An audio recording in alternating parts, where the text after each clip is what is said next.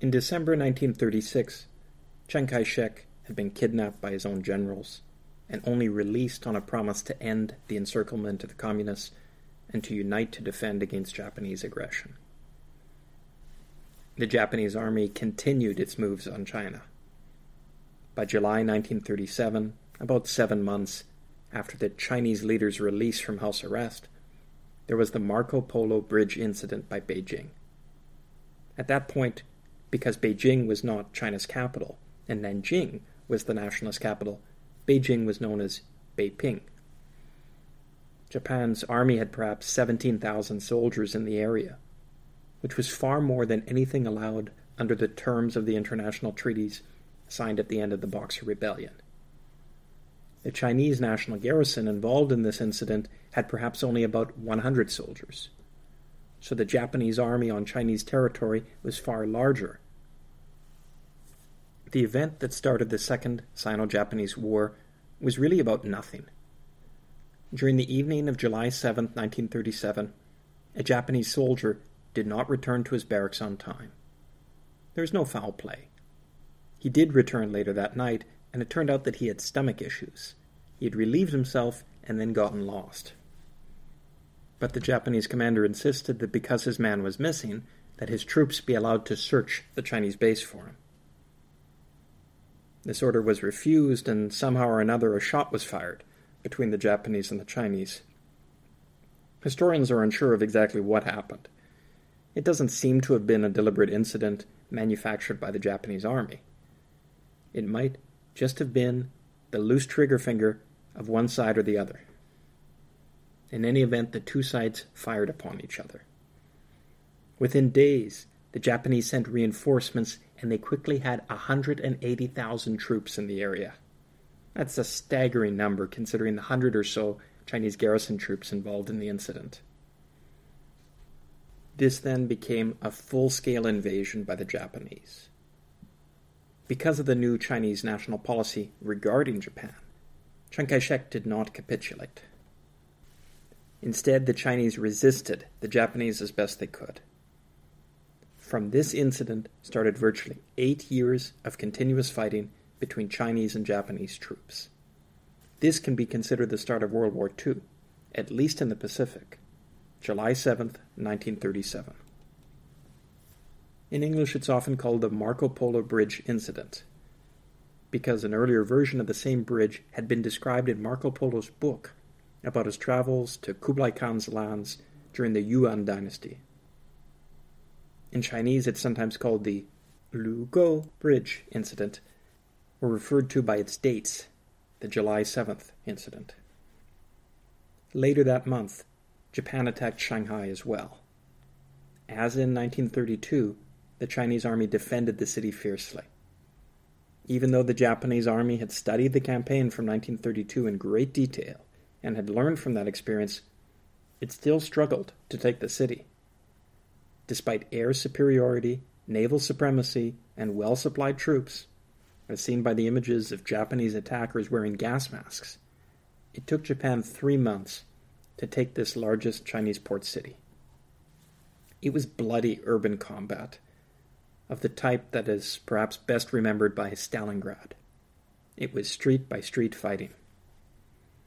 The Chinese defense under Generalissimo Chiang Kai shek's strategy was fortified resistance, using urban buildings and defensive positions to resist the Japanese advance. While the Japanese were trying to land 35,000 fresh troops, hidden Chinese artillery opened fire and killed hundreds. One of the dead was the cousin of the Japanese empress. Japanese wishes for a speedy victory were frustrated.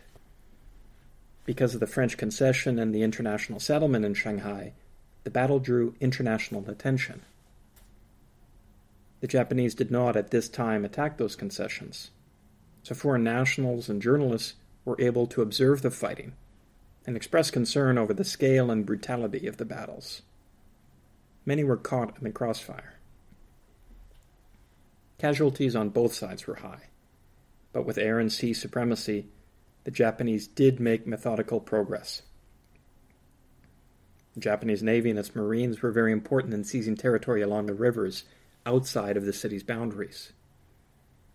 unlike in 1932, there was better coordination between the Japanese Army and Navy in 1937.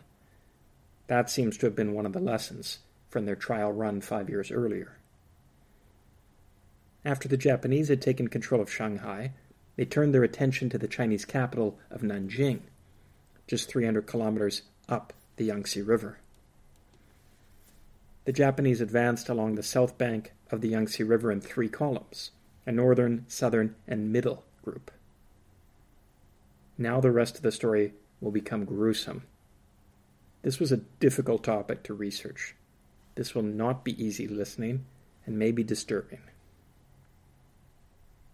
Each had its own commander, but each Japanese group was brutal in its advance. Farmers were clubbed and bayoneted. Villages and small cities were razed to the ground. The beautiful and historic city of Suzhou, known for its silk embroidery, palaces, and temples, was on the route, and the Japanese Ninth Division murdered and plundered there for days. Ancient landmarks were burned down, and thousands of women abducted for sexual slavery. The population dropped from around 350,000 to less than 500. Dogs were seen feasting on corpses. Refugees streamed inland, away from the Japanese attackers. Some went past Nanjing, but others crowded into the nation's capital. It was to be the next Japanese target. Chiang Kai shek decided both to defend the city and to abandon it. Government officials and national treasures, including some originally from the Forbidden City, were packed up and moved west. Many civilians, perhaps half the city's population, fled.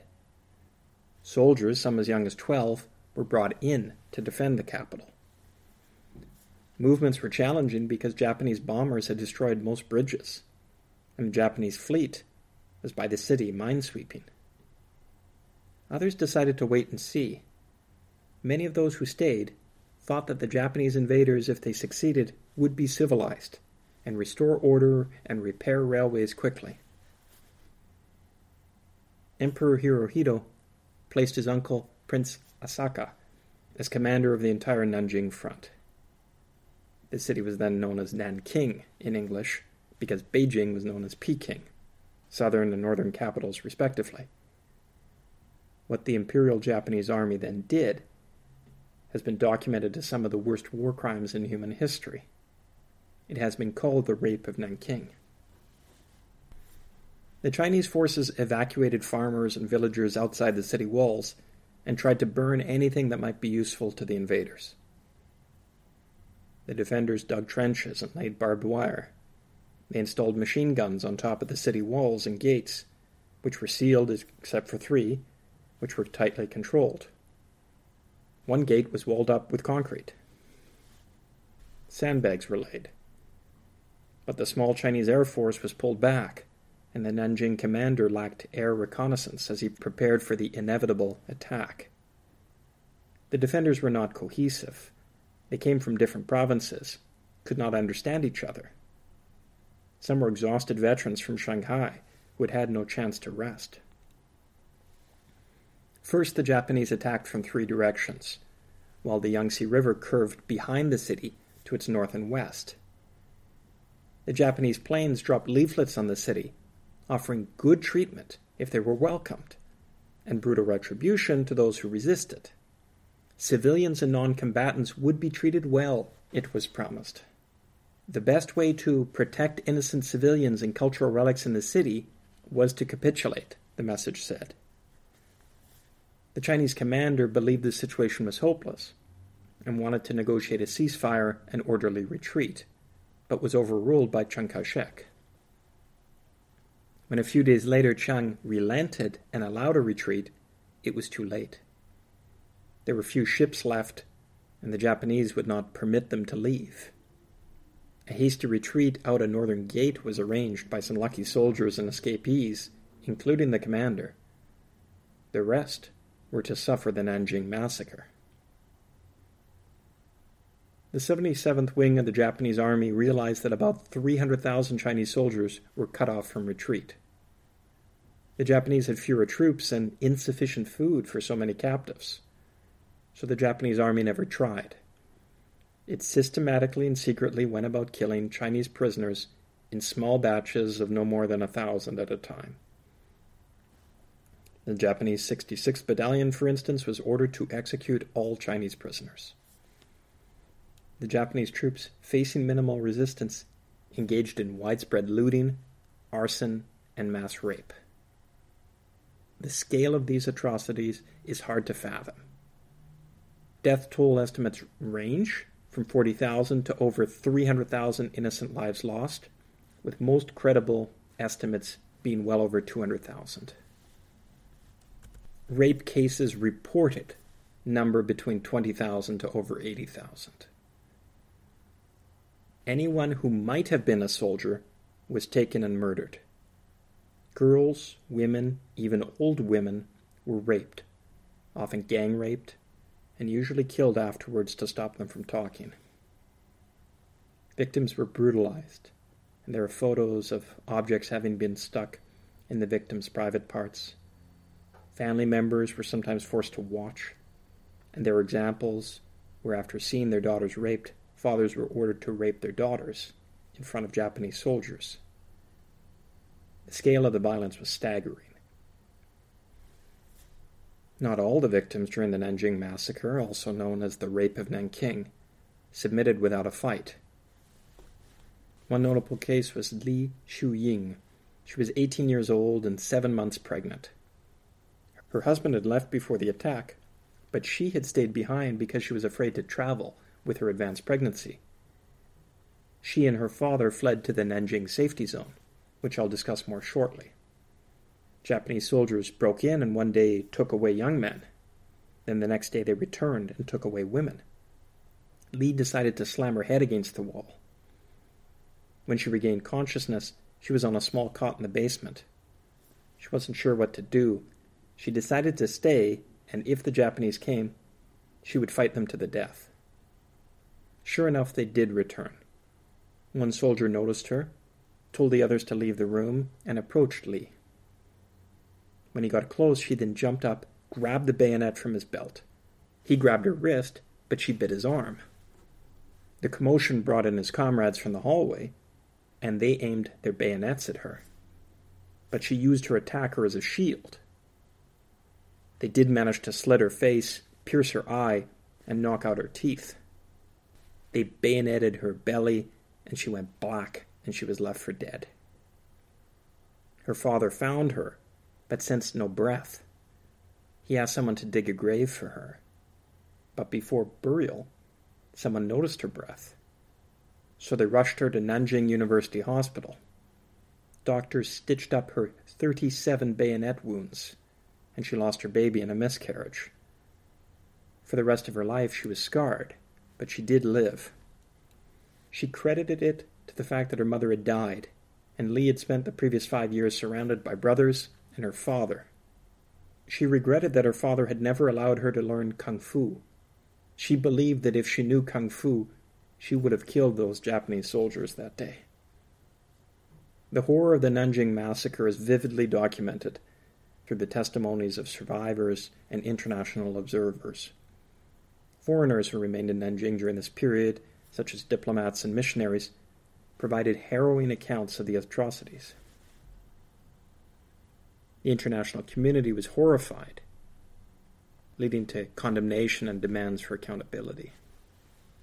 One incident directly impacting the foreign community was the Japanese Air Force attack on the USS Panay.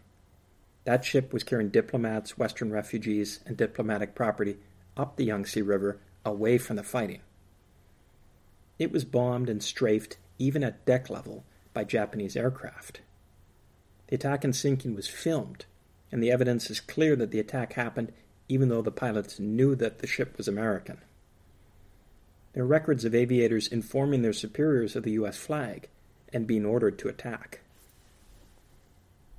Some believe the Japanese forces wanted to test the American reaction to such an attack. Journalists and cameramen were on the ship and filmed damning evidence of the sinking some of which made its way to newsreels around the world.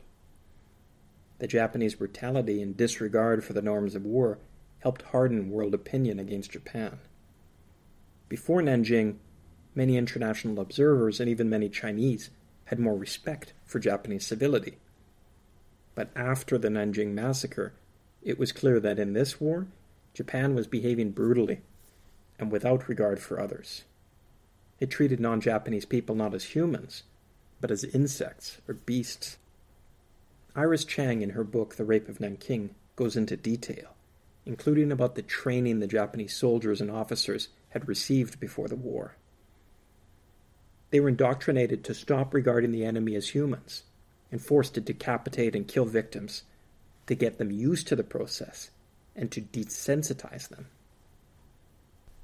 People who, in other circumstances, would be normal and humane were cold blooded killers during this war. For example, one man who later was a Japanese doctor built a shrine in his medical office to his victims during the war.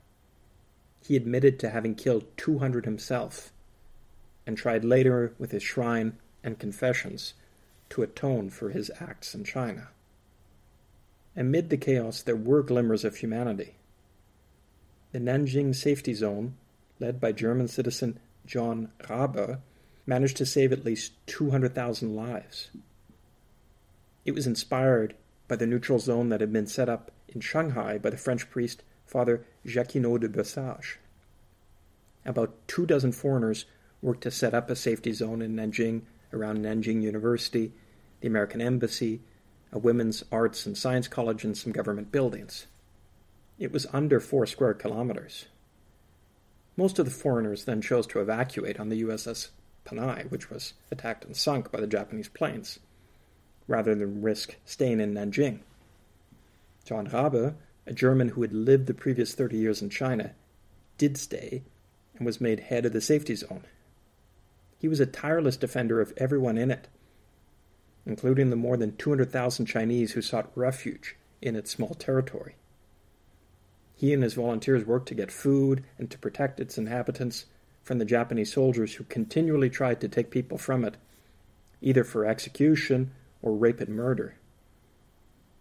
Japan did not officially recognize its existence. But nevertheless, through the force of will of Rabe and others, perhaps 200,000 lives were spared by the safety zone's existence. Rabe was a leading Nazi in Nanjing and used his Nazi armband to intimidate Japanese soldiers into leaving the inhabitants of the safety zone alone. Since Germany and Japan were allied, ordinary Japanese soldiers usually left as soon as Rabe came, which he did almost 24 hours a day, seven days a week, when he heard of any mistreatment. Rabe also sent letters and evidence to German authorities about what was happening in Jing and urged them to intervene with Japan. Later in the war, he was transferred back to Germany, and he gave lectures during the war about the Nanjing massacre and attracted quite a bit of attention to it. He also wrote to Hitler about it and included copies of a video of the atrocities. About two days after that, he was taken by the Gestapo and interrogated. He was only released when his employer Siemens promised that Rabe would stop speaking publicly about Japan. After the war, he was unemployed, and his family had to turn acorns and weeds into soup to keep fed. His wife was down to 44 kilograms at one point, which is under 100 pounds.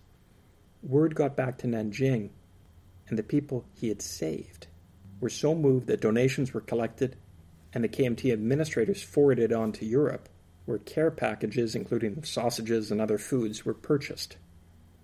The survivors of the Nanjing massacre helped the Rabe family survive during their time of hunger after the war in Germany. John Rabe has been called the Oskar Schindler of China. Both were Nazis who saved thousands of lives. He wasn't the only one. Robert Wilson was a surgeon who had been born in Nanjing educated at Princeton, and was the only surgeon who refused to leave Nanjing during the invasion. He worked for free and tirelessly, refusing any days off.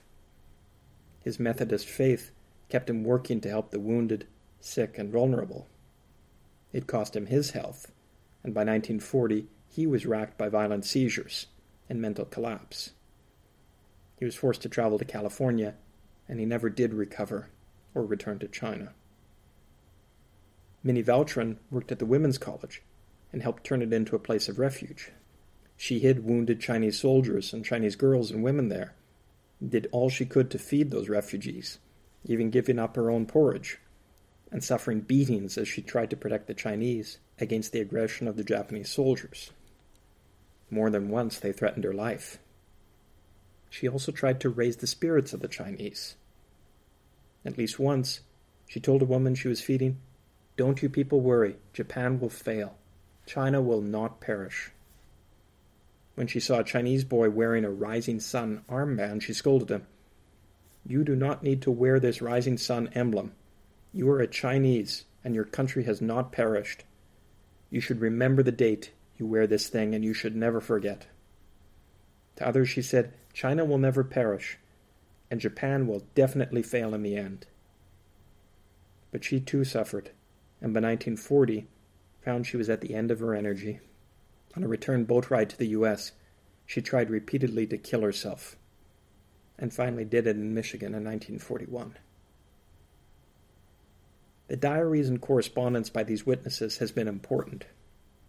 John Rabe's detailed diaries are considered important evidence that corroborate other sources about what Japan did around Nanjing.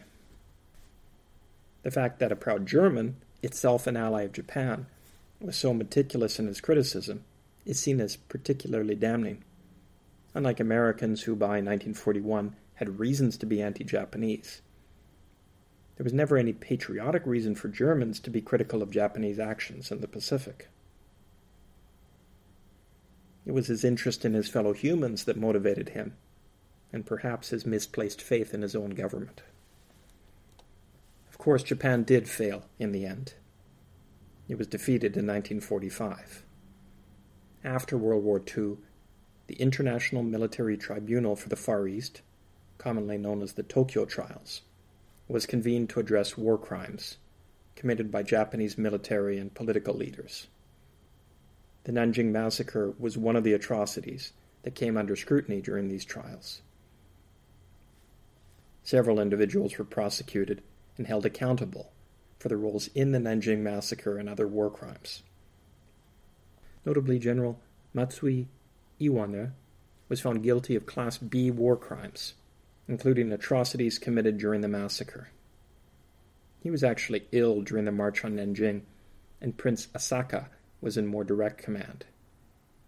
But the Japanese royal family was granted immunity from prosecution by the Allies, especially the Americans, after the war, and Matsui considered it an honor and a duty to die for the emperor. He was sentenced to death and executed on December 23, 1948. Some trials occurred in Nanjing itself. Some Japanese officers and soldiers were sent back, tried, convicted, and executed by firing squad for their involvement in the Nanjing massacre. The locals in Nanjing considered their death to be much more humane than the way they had killed locals during the first weeks of the occupation. At the Tokyo trials, some received prison sentences while others were executed. One Class A war crime prisoner went on to become Japanese Prime Minister former Prime Minister Tojo was one of the Japanese war criminals who was hanged.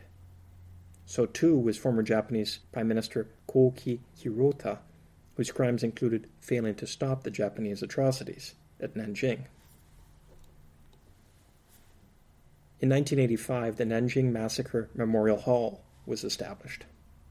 It stands as a somber reminder of what happened and is dedicated to preserving the memory of the victims as well as educating future generations. The campaign against Nanjing and the subsequent atrocities remain deeply significant and have impacted Chinese Japanese relations. Many survivors of the Nanjing massacre and rape were shocked and re traumatized when the People's Republic of China invited the then Japanese Prime Minister in 1991 to visit China. Some felt that it was like being raped a second time. Today, the government in Beijing is more hostile towards Japan. Chinese people have been attacked on social media and stopped by police if they wear Japanese style clothing in public. The Nanjing massacre and the Chinese war with Japan continue to shape perceptions and discussions on war crimes, justice, and reconciliation in the region. Thanks for listening.